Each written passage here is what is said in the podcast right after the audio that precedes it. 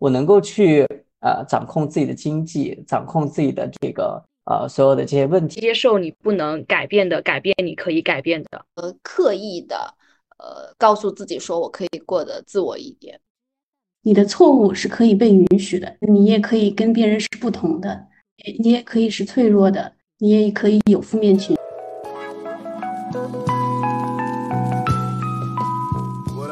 大家好，这里是每周更新、常常陪伴的不上班派对，我是火火，我是梅梅，我是 Summer， 我是 Doki， 我们是四个不上班的年轻人，正在探索社会时钟之外的人生可能。希望我们对你偶有启发，小小共鸣。Hello， 大家好，我是 Summer。这周的话，我们来讲一下松弛感。那在开始之前，我们可以分享一下本周的新鲜事，或者是你本周感到最轻松的时刻。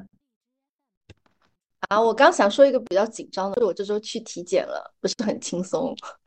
感觉自己的那个各种零件都有一些微微的小毛病，虽然结果还没出来，但做那种 B 超啊 C T 的时候，就听到医生在旁边让那个护士旁边那个记录员去记录，我就大概知道说哪些地方有一些我自己早就知道的成年老毛病，一些结节啊结石啊他们都还在陪伴着我，但是也没有让我但是也没有让我垮掉的。这个是你不知道其实你什么情况情况你要等，但是你就听医生那个说，觉得哎肯定是不好，但是不好到什么程度呢你又不知道，就会有点点悬心。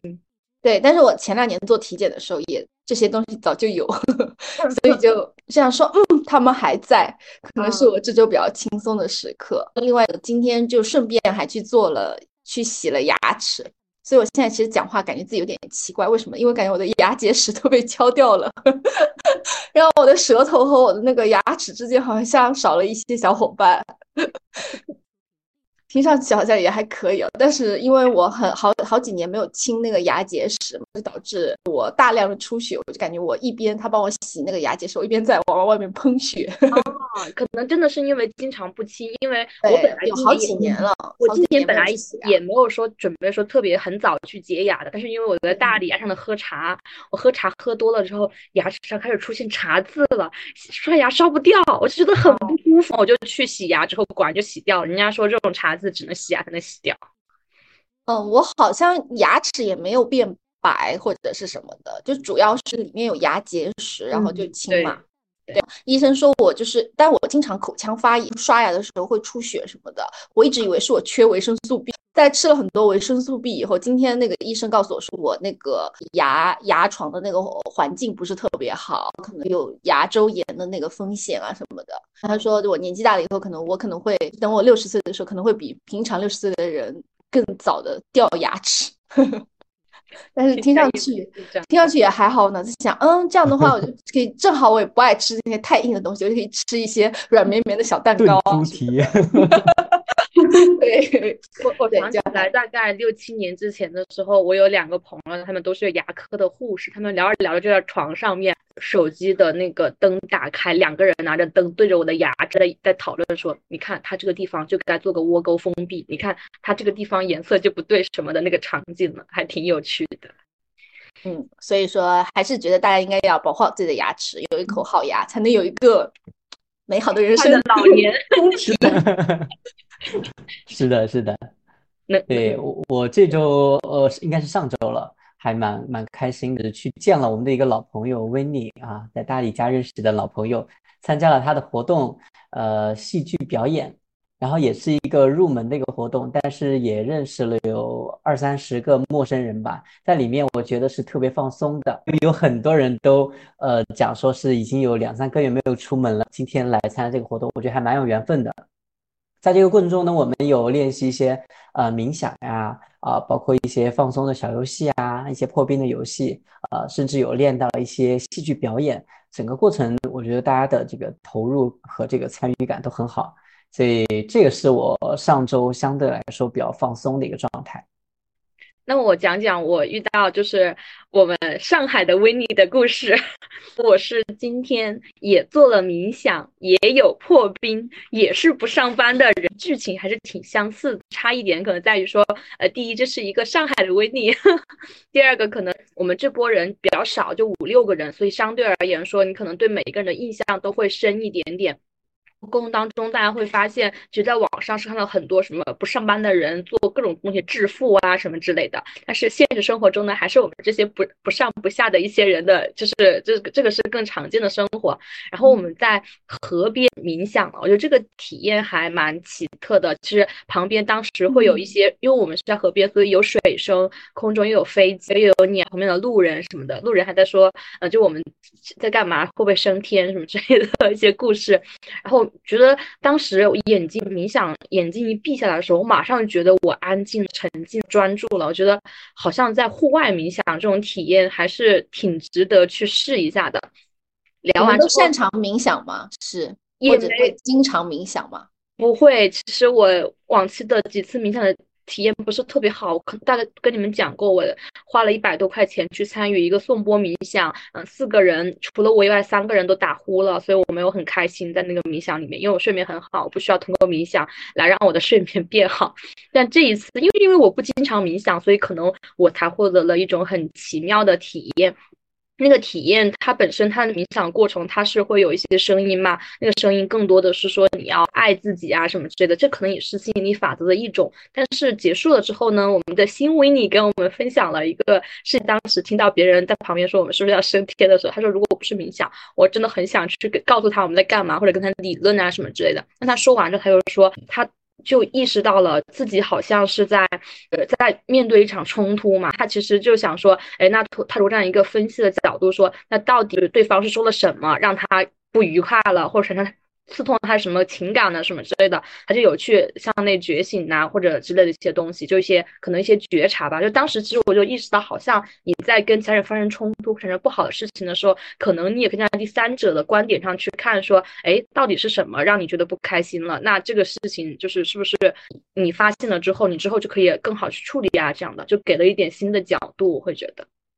对，这个其实是那个正念冥想的一个部分，是去觉察自己的所有情绪，无论是好的情绪还是坏的情绪，你都可以去作为第三者的角度去看看它，找到它根本的原因，再去解决它。当然不一定能解决得掉，但是呢，你就你就能够去正视这种情绪。当你很多次的去看到和呃理解到这种情绪的时候，你后面就会越来越平静，越来越呃的能够去掌控自己。这个是在正念冥想里面的一个嗯比较多的一个操作。原原来是这段话讲的好像那种瑜伽或者正念老师，嗯、对，配上他这种那个男中音这种舒缓的声音，我都睡着了。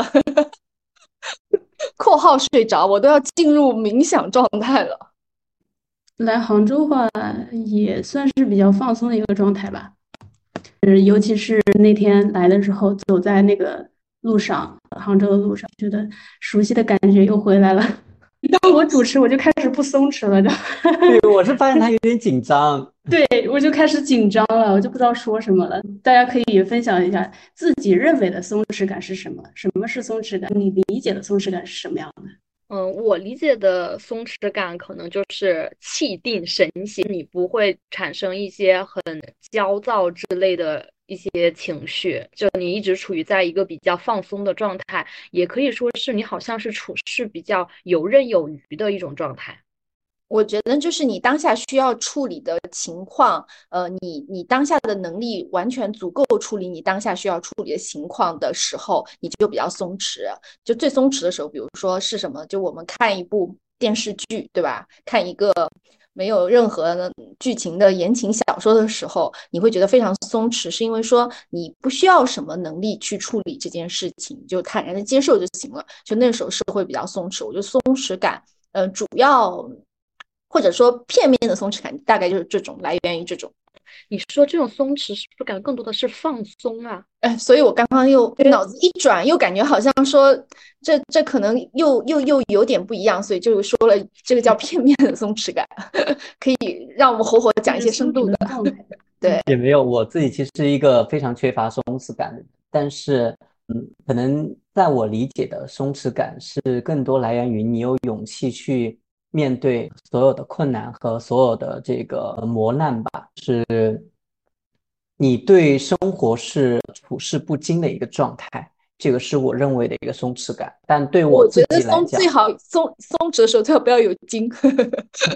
对，对我来讲，我可能会想很多，是没有及时的去顾及当下的一个感受，而是会考虑前前后后人际关系呀、啊，包括所有的这个时间、空间，所有的这些东西，我会考虑很多，反而会比较胆怯，觉得犹豫不决。这个可能是跟我个人的性格有关系，所以我认为，呃，松弛感这件事情跟我就毫不沾边，就想的太多。对，我也觉得，其实松弛感就是要不要想那么多。所以我觉得就是松弛感的反义词，想的就是想太多。你一直在一种思虑和紧绷着弦的状态，那它就是一种不松弛。还有的话，松弛感对我来说可能是一种状态吧，就是人他可能会经常就是处于分别在不同的状态的话，他会表现出不一样的那种情绪。如果在一个你相对你觉得很安全的状态，也不需要去思考太多的时候，这个时候那就是容易松弛的。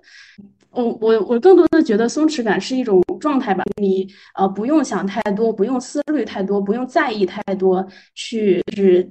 在你活在当下的这样一个状态。而嗯相反的话呢，就是你时刻就会有一种紧张感和焦虑感，这这这个是那个松弛感的反义词，在我来在我看来是这样的。嗯，赞成。你们有没有觉得我呢？我跟火火差不多，至少我自己觉得自己一直是一个没有什么松弛感的人，是一个比较焦虑的人。但是我有的时候我自己是这么觉得自己，如果我过于放松的时候，都做不成事情。是的，嗯、呃，就比如说考试，以前读书的时候考试，我考试就一定要有一个非常紧张、非常焦虑的状态，我才能够就全身心的投入。如果我非常松弛，整个人垮垮的去考试的话，这个这这个这门这门课我肯定就考不好。对，我的状态是我的状态跟你有点相反，他在你这件事没有发生之前你会很紧张，但一旦真的到考试的话、嗯、反而会放松下来。我有就是我觉得这个人好这呃这件事情好像每个人的状态每个人都不一样。我有同学他们要在非常放松的情况下去考试，他们就会发挥的很好，但是我就是一个需要在焦虑紧张逼迫自己的那种状态下才能发挥出全力。如果我非常放松的话，就知道题目不会做，那算了不做了，对吧？这个有点过于放松了，我感觉过于放松了是吧？差异。而且我突然意识到现在其实很多人是想说啊这个人的照片好好好松弛啊，好有松弛感啊，什么之类的，好像我们在表达就是说我们对松弛感的一种追捧。为什么我们没有？那我没有松弛感的话，好像是一种更加呃负向的一种表达，好像目前表现出来的这种状态。但是好像我们就一定要拥有松弛感吗？就是没有会怎么样？也不会吧？好像也变成了一种标签和一种时下所被追捧的东西。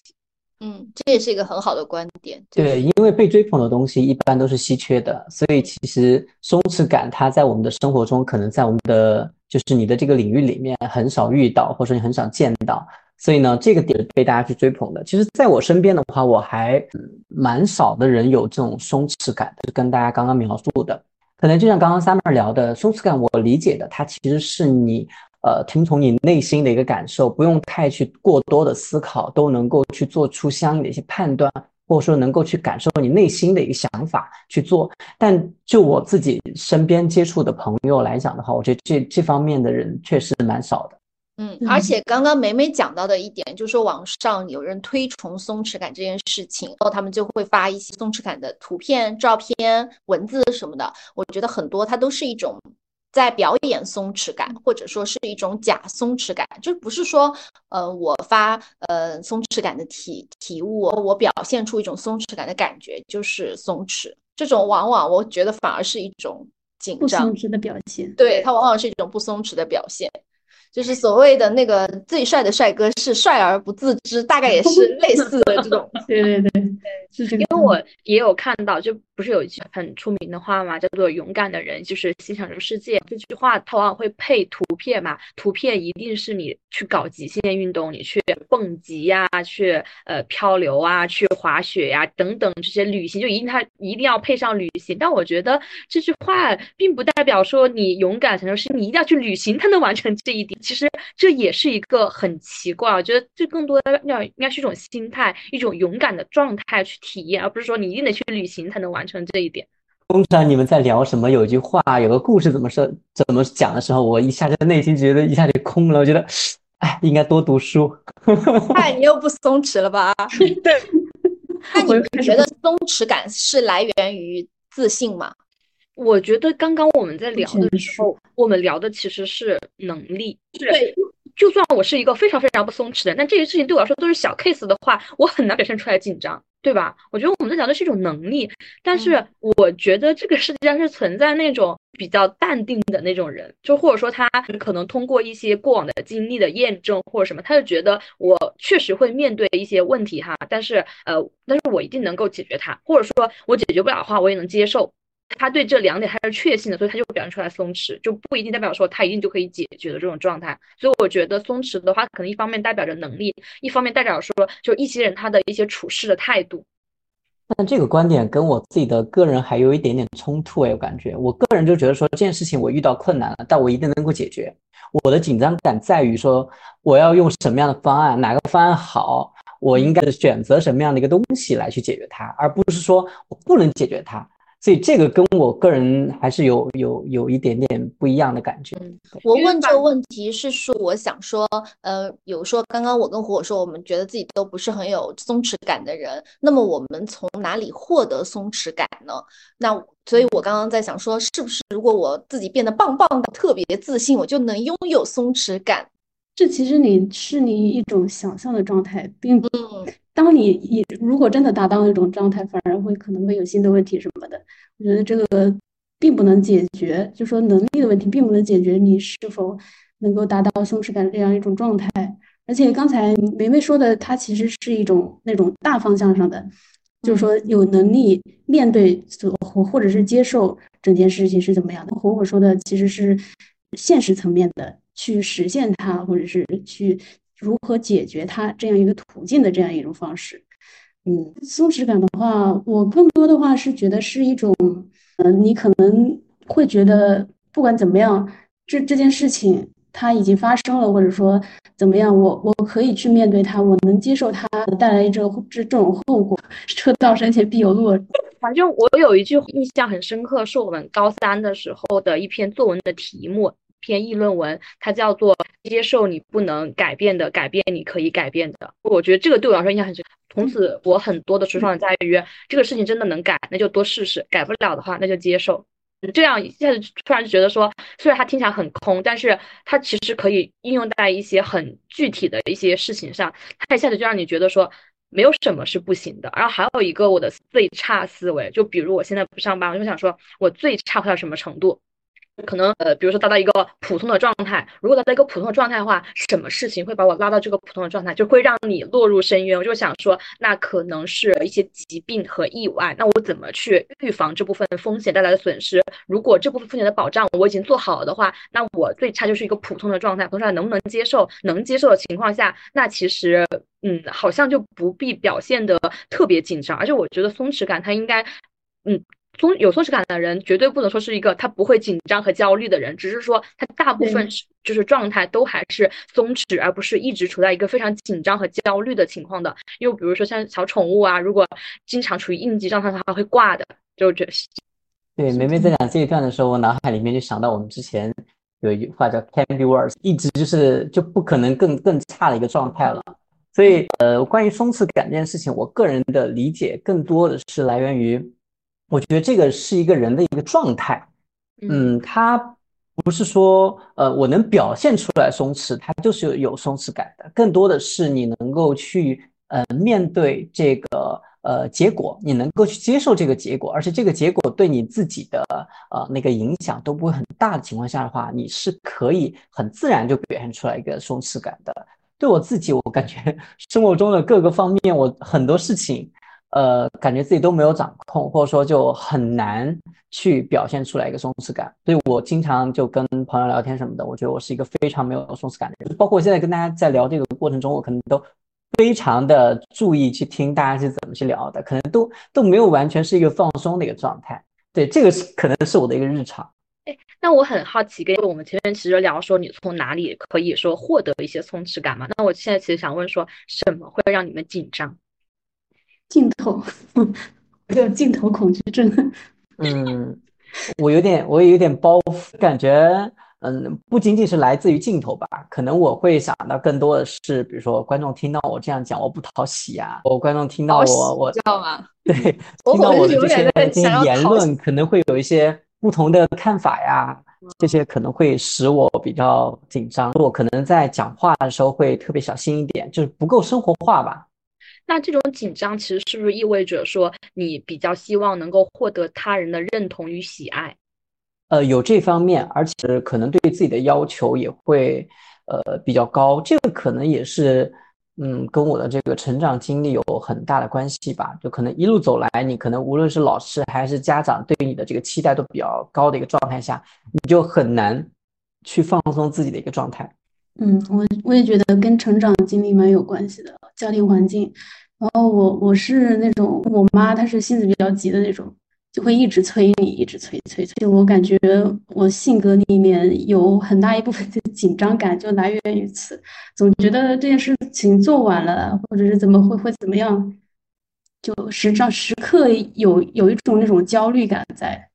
但是后面的话，我觉得保持松弛感也是对于这种焦虑的一个和解。它这种焦虑不可能被消除的，那那你就去接受它，去跟它和解。我觉得有松弛感的人非常重要的一点就是他很有安全感。嗯，就我觉得很多，我反正我觉得我自己身上的那种不松弛感是基于我没有安全感。刚刚美美讲的那个，你什么时候最不松弛，就是当你没有安全感的时候，就当你觉得别人在审视你，当你觉得自己表现的不够好，当你想要讨好别人的时候，其实就是你没有安全感的时候嘛。所以我见过的比较有松弛感的人，他他内心比较有安全感，他很笃定于他自身的一些东西，那他可能会至少看上去他就会表现的比较松弛。我觉得还有一部分松弛感的人，我觉得他是比较自我的吧，一直活在自己的世界里面，他可能也不太去在意别人的眼光，在意身边人的一些评价什么的，他都一直是比较自在的一个状态。我觉得这类人也是我见过我认为比较松弛感的人，但我自己做不到，所以就还挺羡慕的。我觉得你们两个说的也有一定的相似的，因为他有安全感跟有自我，其实就是他充分的就是认可自己，他充分的是看重自己的感受，而且他又有底气。因为如果就是说一个人不喜欢自己的话，他可能不会自我，就是很喜欢自己的自己棒棒哒的人才会比较自我，才会比较有安全感。我觉得我们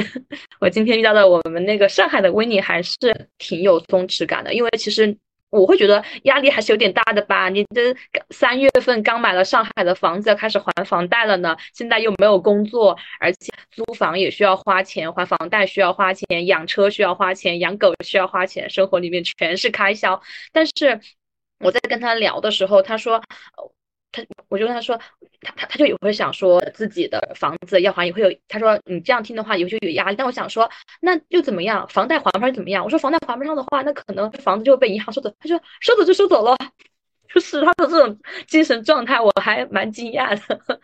我会觉得你看我刚刚数起来我都开始觉得有压力，开始觉得说那我就算是不工作我一定是有时间期限的，不就是他我觉得他就是一种非常松弛的状态，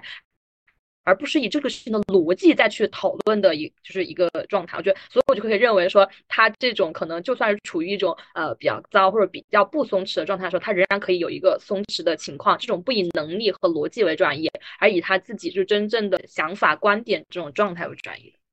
在我所认识的人当当中，在大理认识的人是相对比较松弛的状态，在城市，因为他们都自我，一直大家都很自我，然后就是没有去大理，大部分都是为了去放松的。啊，你你这样说也有道理，对，确实是，大家都把它当成当成一种放松的旅程，可能就算它是短期的话，其实也是处于自己允许的放松状态，所以确实会大家感感受上来会比较松弛啊。还有一些就是那些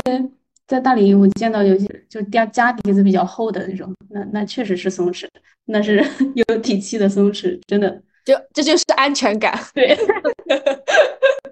嗯、当然我，我我觉得这个东西，我们我们说正经一点啊，呃，我觉得不松弛，我们放眼东亚，就是我们东亚小孩的病，你知道吧？可能已经延续了好几千年，嗯、大家都你就会发现说，你放眼全球，就东亚人特别特别的不松弛，对吧？我们中国、日本、韩国，就感觉这一代人都不松弛。你看那老外，对吧？你就拿就讲到说，我就突然想到说，讲身材焦虑这种事情的时候，这个老外就多胖他都愿意，对吧？穿的。啥都敢穿的，走在路上就没有这些东西。但是是，嗯、呃，我们东亚就要白又瘦，对吧？这其实也是一种，呃，虽然说这个审美是每个人都可以有不同的，但是我觉得这个东西的来源就来自于这种不松弛感。我觉得这个就可能是一个非常复杂的命题，它可能涉及到我们的教育、我们的文化、我们的历史，我觉得都有吧。我觉得东亚就是有点不上不下的，就它是大多都是发展中国家，或者有些相对近几十年腾飞的，它相比于那种欧美很好的社会福利制度，他们松弛跟那种可能第三世界的呃非洲啊什么之类的，他们其实也可能就是说，呃，我赚一个星期的钱，花一个星期钱，就是那种他们也不会有太多的计划。我们就处于不上不下的东亚人的一生，就会嗯又想松弛，但是又还没有到那个程度，又有自己看到能有更好的生活，就老觉得还是要往前走啊这种状态的。我觉得跟经济社会发展有很大的关系，就是我们现在的生存状态可能是一种文化什么之类的，都是这些的一些反应，所以我们会有我们的社会时钟，这个社会鼓励的一些方式，其实也不是松弛的方式。嗯，我要补充一下，我感觉我还有我们的文化里面有一种吃苦文化，那句话不怎么说来着，叫吃得苦中苦，方为人上人，就是大家习惯性的就是。老话里面都喜欢让你通过吃苦来获得一些什么，就是我觉得这个东西就真的特别特别的不松弛，他非常的崇拜苦难，好像是从某种的个人经、嗯、经验当中去习得说，呃，只要你努力了你就会有成就，但是事实不是这样的呀，而且这跟时代的差异很大的。嗯，思想它其实某种程度上鼓励了内卷，对，内卷大家都痛苦，所以还是说儒家文化圈吧，儒家文化圈它会比较崇尚规则，你一定要在这种体系里面去按照这规则去生活，这也是在一定程度上会限制限制大家的自我，这样的话其实很多人就只有紧张感，松弛感很难被培养。我火看上去就是这种受儒家文化影响的紧张男孩。没有，因为我是从小在农村长大的小孩，所以呃，包括我父母那一代，他们给我传递的一个东西，他就是说你一定要先苦后甜，你所有的东西都要靠自己的努力，自己的辛苦，自己的汗水呃，去取得。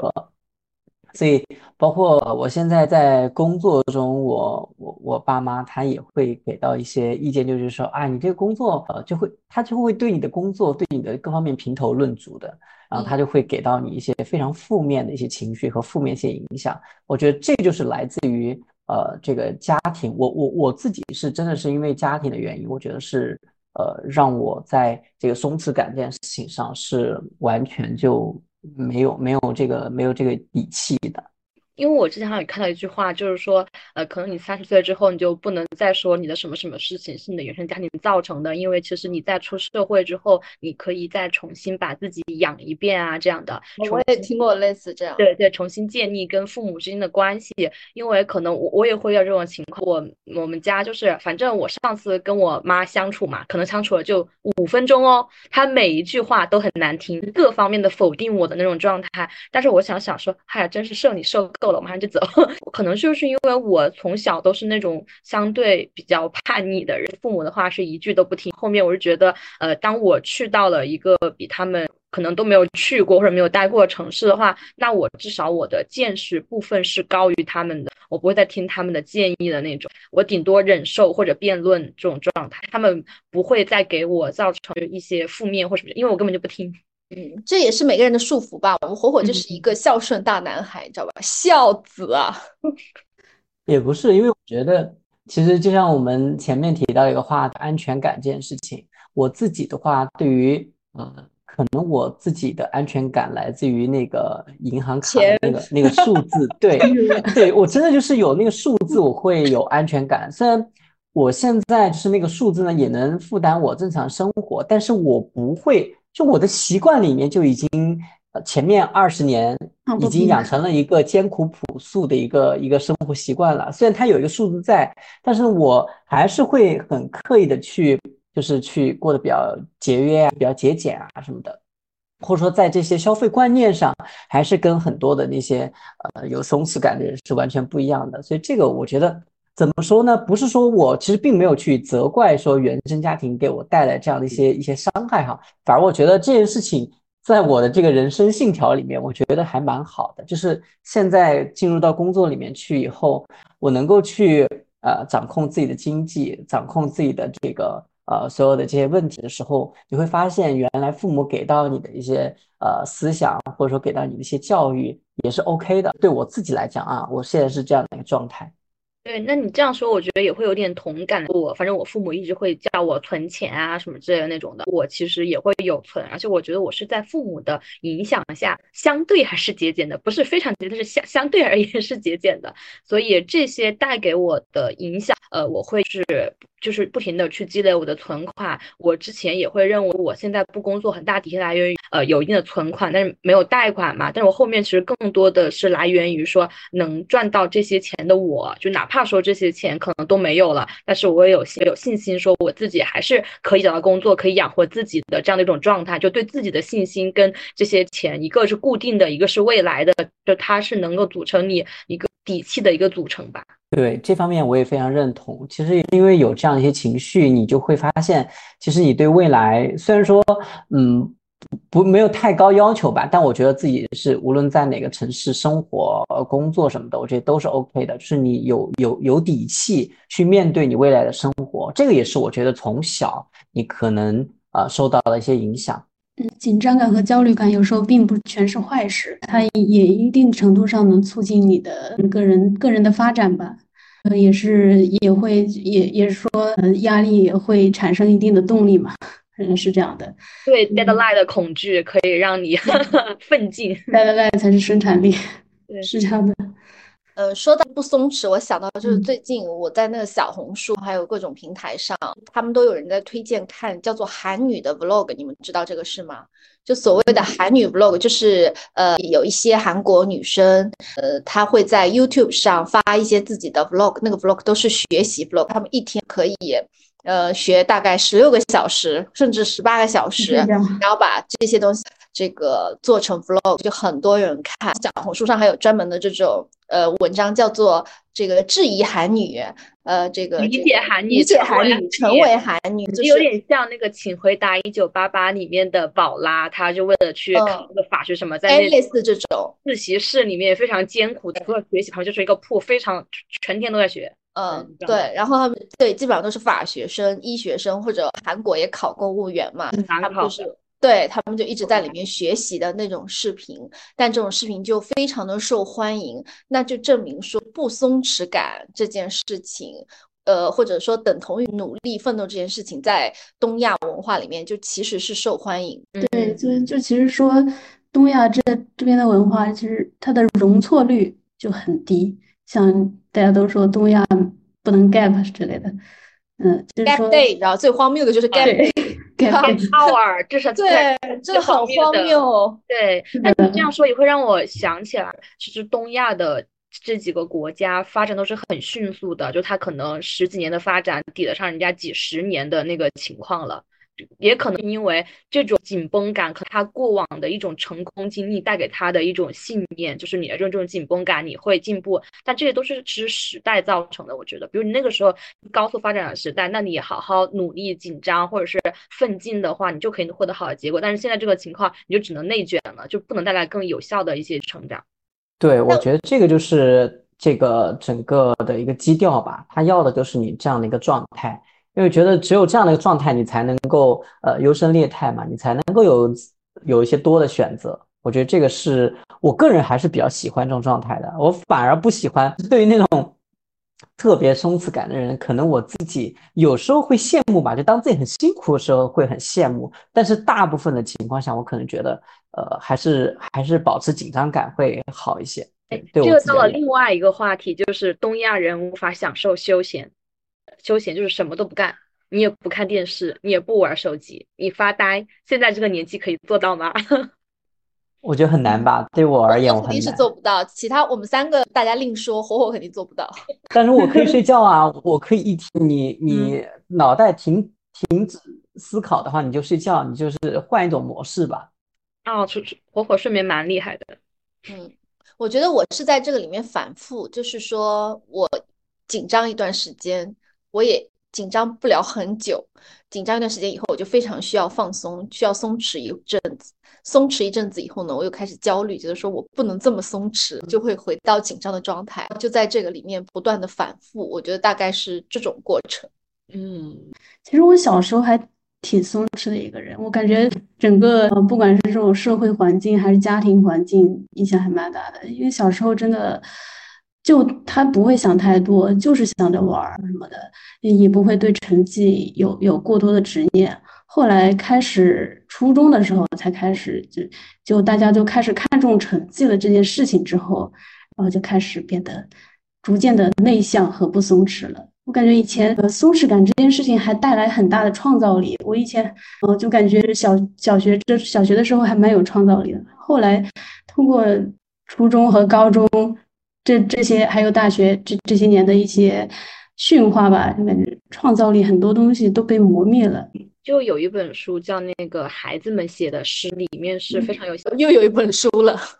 绝大多数的都是小学生，我能很明显的看到那些可能二三年级的小朋友跟五六年级、六七年级的那种就很不一样，他们就是年纪大小朋友，他们明显就开始雕琢了。就开始不是那种呃笔直有想象力的文字，就很明显。那我想其实我们创造力的消失其实是社会对我们的要求跟我们不得不的奋进，因为有的时候就对你没有要求，你反而有很多想法很多概念，一旦人家说啊你必须要做这个事情，想想不想做都得做，而且按照他那个方式去做，你马上就开始有点逆反，或者说你是在强迫自己做这个事情，那必然会意味着你的创造力的消失，而且是被束缚的那种感觉。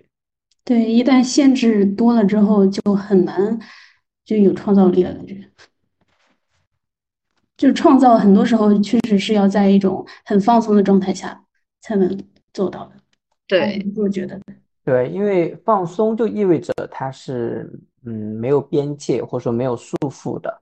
嗯一个一个状态，所以呢，它能够去。跳出来去看到很多我们看不见的，对我们这这类人看不见的一些东西，所以这个也是我们为什么很多人现在就说要去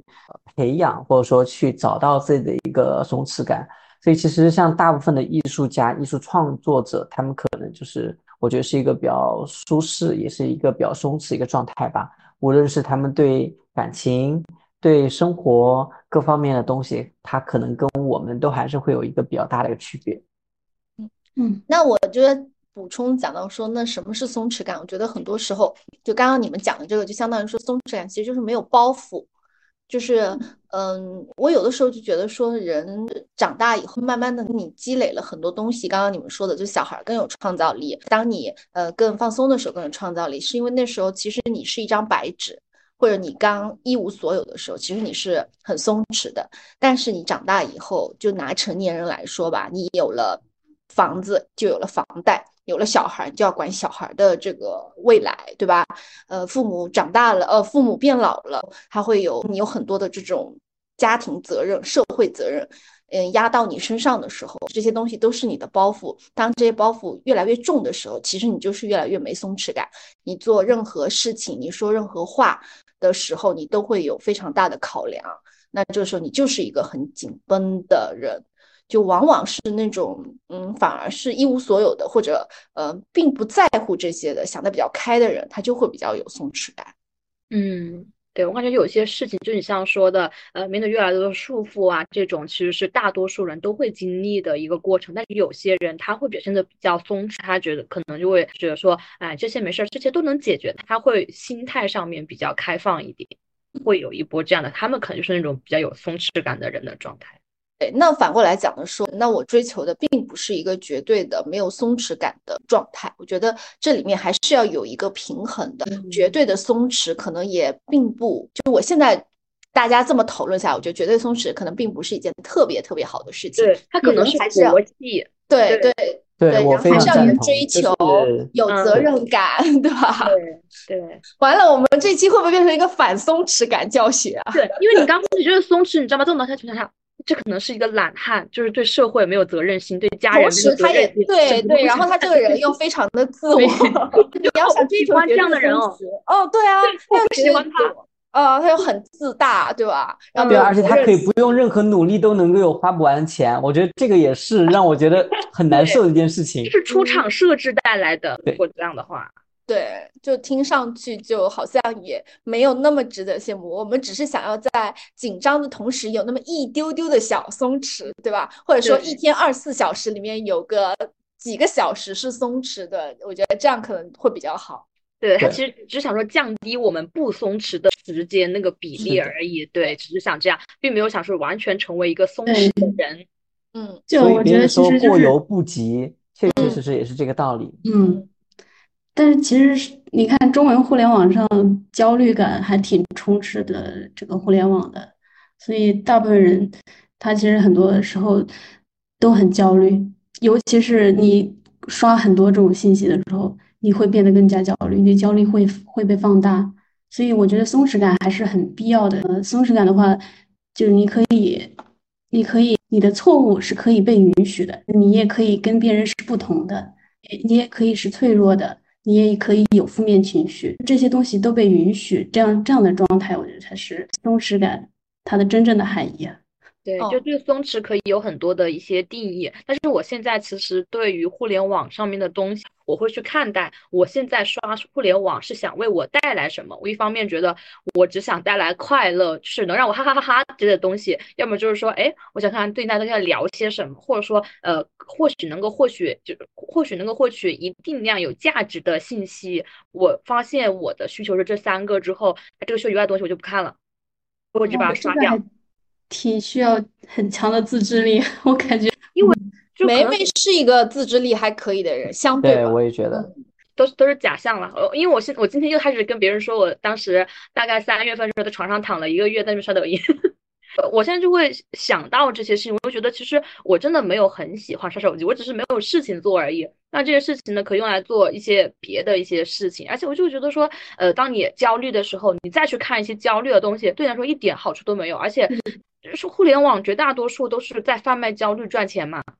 对，你这个点说的很好，我经常现在刷刷刷网页什么的也会看到有人说啊、呃，什么不工作三十天赚二十万三十万，那老天啊，这种这种立马我就把它给屏蔽掉，或者说就就直接说不看这类作者，不看这这一类的内容。我觉得这种贩卖焦虑的感觉真的让人很很讨厌，因为我现在也属于那种那种状态下，就很讨厌看到这类的一些分享。反正我现在就觉得我是一个主体，周围的事情应该是要对我是有益的，如果无益的我就把它删掉。这种状态，不管是人事还是各种各样的东西，所以这样的话，网上的信息确实是是需要我们去甄选的，因为网上信息太不真实了。就像我说的，我在网上看到都是什么裸辞赚百万的，没有人赚一百万以下的、嗯、对, 对, 对，但是我在线下看到的都是跟我差不多，就是真的，我我现在我会告诉我自己少上网，多多见人，少上网，嗯，或者说尽量不要跟别人比较吧，这种没完没了、嗯、对吧，多见真实的人，因为嗯，反正大家都知道人设，其实互联网造人什么的，就也都不是真的呀，就没什么没什么可信度，没什么好看的，除非它能为你带来好处什么的。这就是当你在焦虑的时候，你在刷手机的时候，你是主体，手机是客体，那你站在第三者的角度去看，哦，原来他是怎么样的。这个永远都希望当你沉浸在某一个情绪某一个事情里面之后，你引入一个第三者的观点再去看一下这个事情，就比你在局中的点其实要要开阔一些啊。就发现见人对我来说是呃很有好处的。那像刚你们说的屏蔽信息流啊，比如说筛选信息，这其实也是就是说变得不那么紧张或者是变得更松弛的一种方式吧。那除此之外，你们还有其他别的什么方式吗？我我提一个小小的一个，我觉得大家可以更自我一点。我只是针对说，我不是针对那种已经特别自我的人啊，他们可以收敛一点。就针对，比如像火火，甚至觉得我们四个人可能都有一点相对没那么自我，嗯。嗯会在乎他人的感受，在乎父母的这种评价，在乎互联网的这些东西的人，那我觉得说，那你就可以呃刻意的呃告诉自己说，我可以过得自我一点。我觉得这样做，反正我觉得这招对我反正有用，就我在不不来自外界的这种对我产生一些紧张感的时候，我就会开启一种呃，非常自我的状态，然后我觉得这种状态是呃很好的保护了我，也让我变得更加松弛的一种方法，就是 I don't care， 就是只要我、嗯、只要我不尴尬，尴尬的就是你的这种情况下，你就会松弛很多。对，嗯、我感觉像你回来，我觉得这方面我觉得还是有很大益处的。大理的时候，其实跟大家聊天，大家都会谈论到这个话题嘛，并且给到我呃这样一些建议，所以。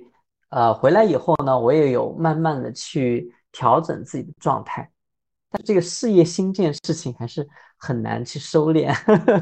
没关系啊，这个很好啊，你只是说在事业心的同时，你不用那么那么的焦虑，我觉得就可以，就只要把握好一个度就行。对，因为有事业心意味着说你可能有很多的思考，你想做的事情，这也是 OK 的，但你的焦虑可能来源于说，哎呀，我没办法都做了，或者说我就我就我觉得我的成长速度就赶不上我想要那种速度啊什么之类，你至少这个方面呢就还好。对，你只是要放弃自己那个老觉得自己不讨喜的那那一点啊。对，而且我很讨喜。我我觉得我我包袱是有点重，嗯，可能我这个人也爱面子吧，是在这方面我觉得是我一个很大的问题。也还好，其实那我其实想到说松弛真的就是你要把你自己的感受就是放在第一重要的地方，他人外界他对你无非是两点，如果是负面的话，一是要求，二是指责。要求的话，你觉得你凭什么要求我？指责的话，可能就是一方面，我之前还是一个方式啊，我觉得我跟你不是特别特别熟哈，但是你指责了我，我觉得嗯，我也没有很想跟你相处，我们以后可以少联系，这是我的一种方式。但是我现在其实想说，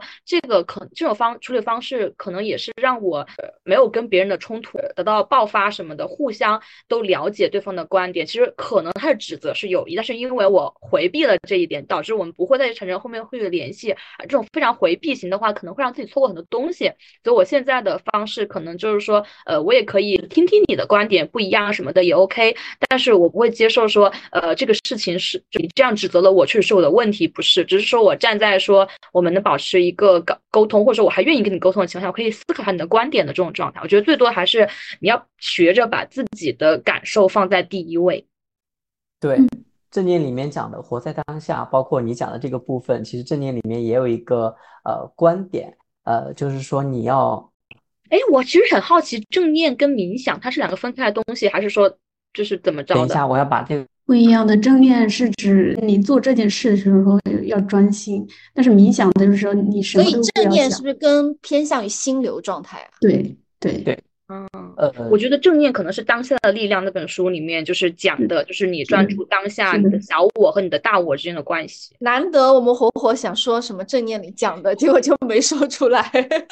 正念里面它是要求，呃，不叫要求吧，它是建议大家是不要去做定义，不要轻易去下定义，对所有的事情保持好奇，你才能够去探索到更多的自己。就像梅梅讲的，我可能跟她观点不同，我以前就说我就跟你又没有什么往来，我就算了。但是你现在愿意去听一听别人的意见，或者听一听别人是怎么讲的，说不定会有一些新的一些思考和新的发现。所以这个是在正念里面不要去轻易下定义的一个很好的一个点。你们这说的也太正能量了，你知道吧？什么别人价值你，你还要听一听人家说的，别人价值我，我就价值别人。就就这可能就是看嘛，因为有些人他其实并不是说你这个人不行，他说你这个方法，你这个处事方法是不对的，什么之类的。反正因为我最开始、就是、没听过一句至理名言吗？叫做不要反思自己，要指责别人。对，但是但是我觉得我当时的那个状态更多的是说我把自己闭起来了，那状态可能是处在说我的心灵是很容易被别人伤害的情况下，所以我干脆完全都不听来自外界任何的负面的观点的那种状态。但我觉得我现在的心就是那种我可以去接受，可以去听一下，但是这种听呢并不意味着说我对我自己行为的否定，而是说哎，你有新的观点，如果说这有意思的话不妨听一下，如果是傻逼的话就不用理。还是会分他是纯粹的发疯，还是说他只是在行为上做出了一定的想法跟差异啊这种的。就比如其实我之前跟 Summer 有聊过，我们对大家的看法，我们的差异其实来源于我们的视角差异。Summer 作为一个用户角度，他是觉得说还不错还可以，但是我站在一种运营的角度可能会觉得说哎，还有一些这种方面那种问题啊什么的，就角度的差异，就这种其实也能带来一些的思考，可能说或者说他让吐槽啊或者什么有一定的价值。因为我觉得吐槽它要么带来欢乐，要么带来思考，不然的话就没有必要吐槽了。嗯，对，是的。其实在正念里面它也是要求你不要自我反省，也不要去价值别人，所以它其实是一个非常平稳的一个状态。其实也跟我们今天聊的这个啊、呃、周次感，我觉得是有有一些异曲同工之处的。嗯，所以总而言之，嗯，言而总之，对，言而总之，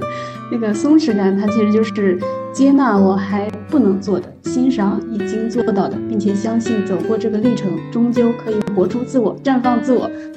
好了，那么我们今天的节目差不多就到这里吧。如果你对松弛感这件事情有什么自己的看法和见解，可以在欢迎在评论区给我们留言。那下一期大家想听什么，也可以在评论区留言，我们可以抽取话题来跟大家去聊聊天。不上班派对现在已经在小宇宙、网易云、喜马拉雅等各大平台上线，欢迎大家收听订阅。如果喜欢我们的节目，更欢迎把我们推荐给你的亲朋好友。我们下周再见，拜拜，拜拜。